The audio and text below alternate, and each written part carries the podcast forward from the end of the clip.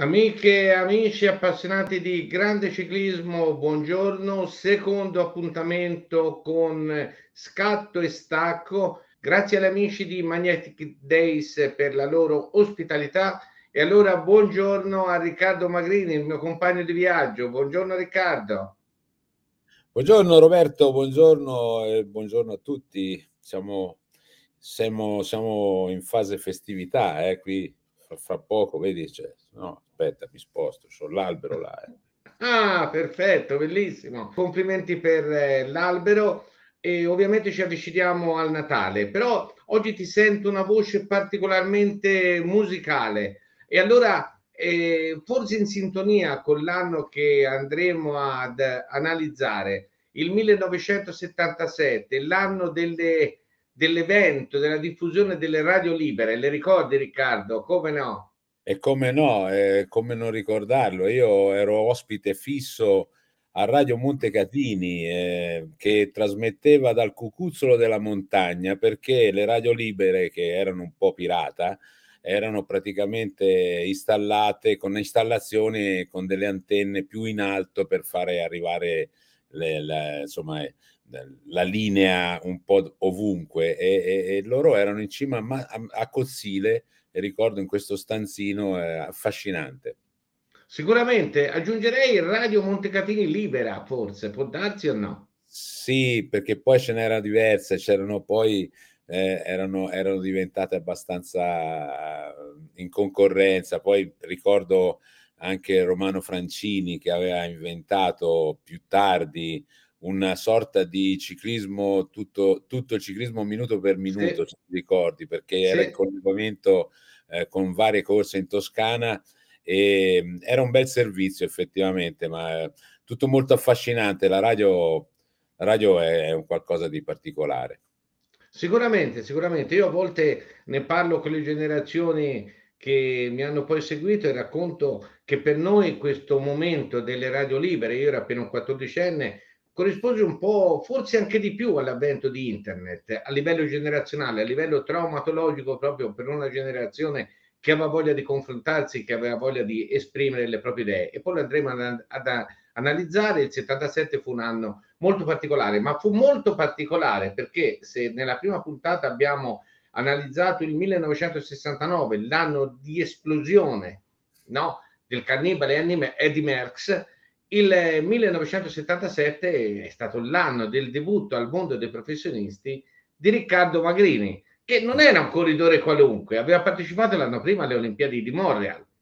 Raccontaci. No, ti devo, racco- ti devo raccontare mm. il mio debutto che fu piuttosto particolare perché il debutto nei professionisti fu grazie alla squadra che mi apparteneva nei dilettanti, ci fu un blocco eh, anche devo dire anche dell'Itla che passò con la GBC fu abbastanza clamoroso perché era difficile passare professionisti in quel periodo.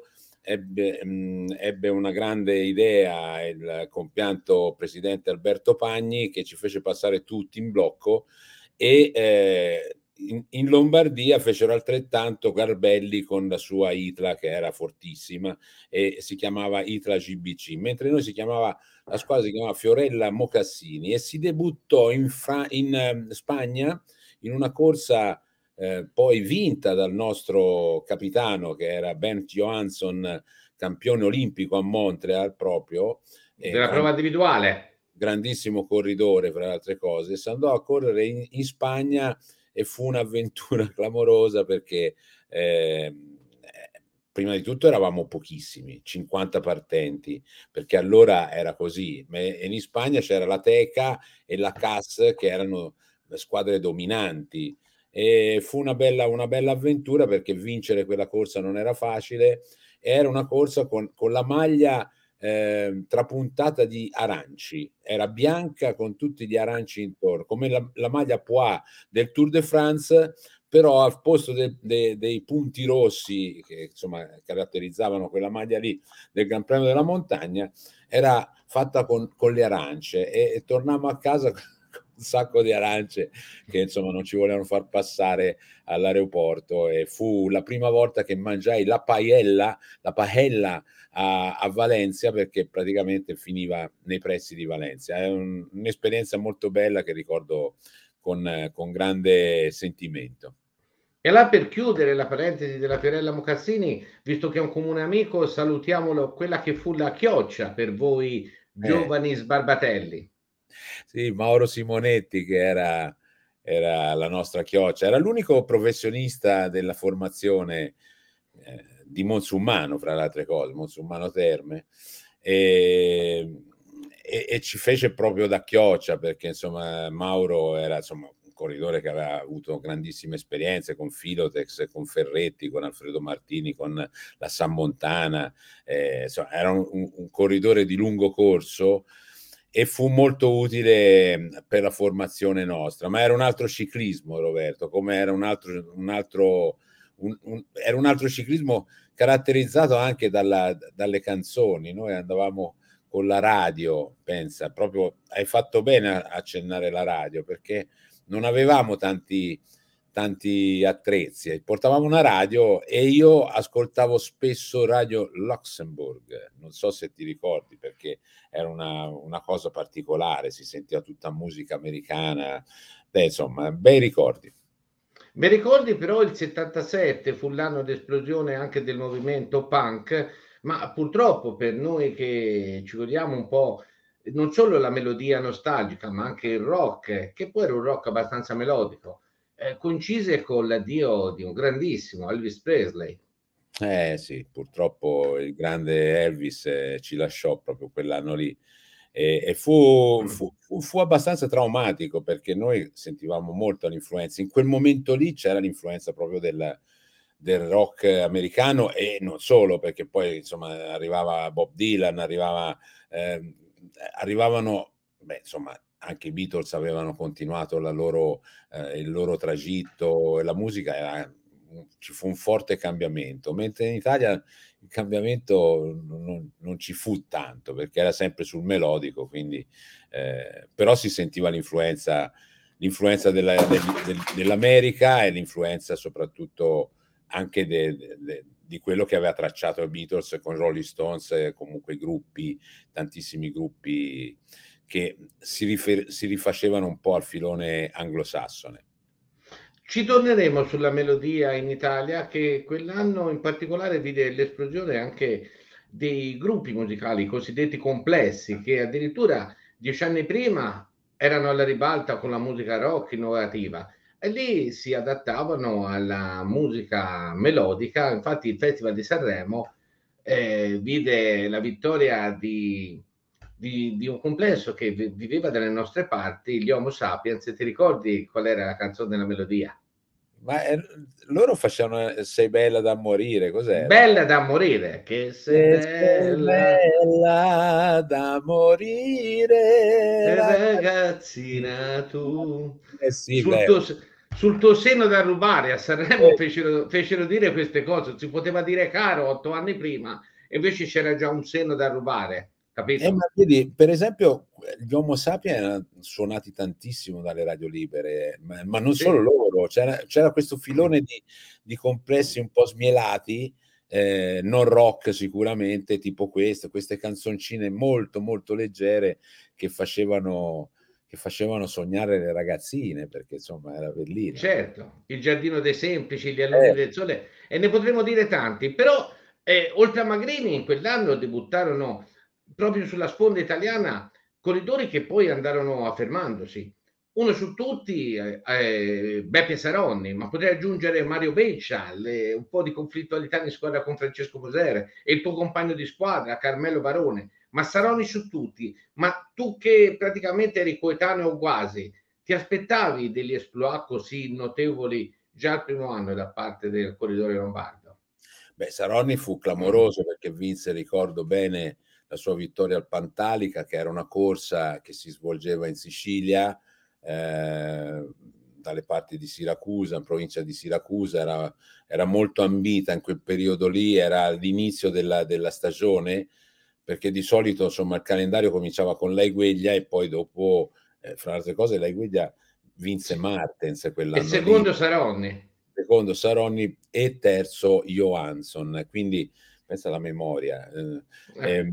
e ricordo benissimo che poi dalla Iguedia ci trasferimmo eh, al sud perché di solito si faceva, non sempre era così, eh, però si faceva Pantalica, poi Reggio Calabria e poi Campania, oppure viceversa, a volte si partiva da, dalla Campania, andavamo giù a Reggio Calabria, poi si faceva il Pantalica e poi fu istituito anche il Giro dell'Etna. E queste quattro corse insomma ehm, facevano parte di un inizio di stagione prima della Tirreno Adriatico. E quindi insomma era un calendario molto più semplice rispetto a quello di oggi che vediamo attualmente che è sempre molto molto difficile perché è difficile seguire il ciclismo oggi. E comunque Saronni si balzò subito alla ribalta era nella squadra della Chic dove c'era anche Baronchelli, c'era soprattutto Ercole Gualazzini, perché noi avevamo eh, Mauro Simonetti, ma lui aveva Ercole Gualazzini che lo, lo trattava come un figlio. Io ricordo eh, lo, lo, lo, sgridava anche in gruppo, no? perché lui era giovane.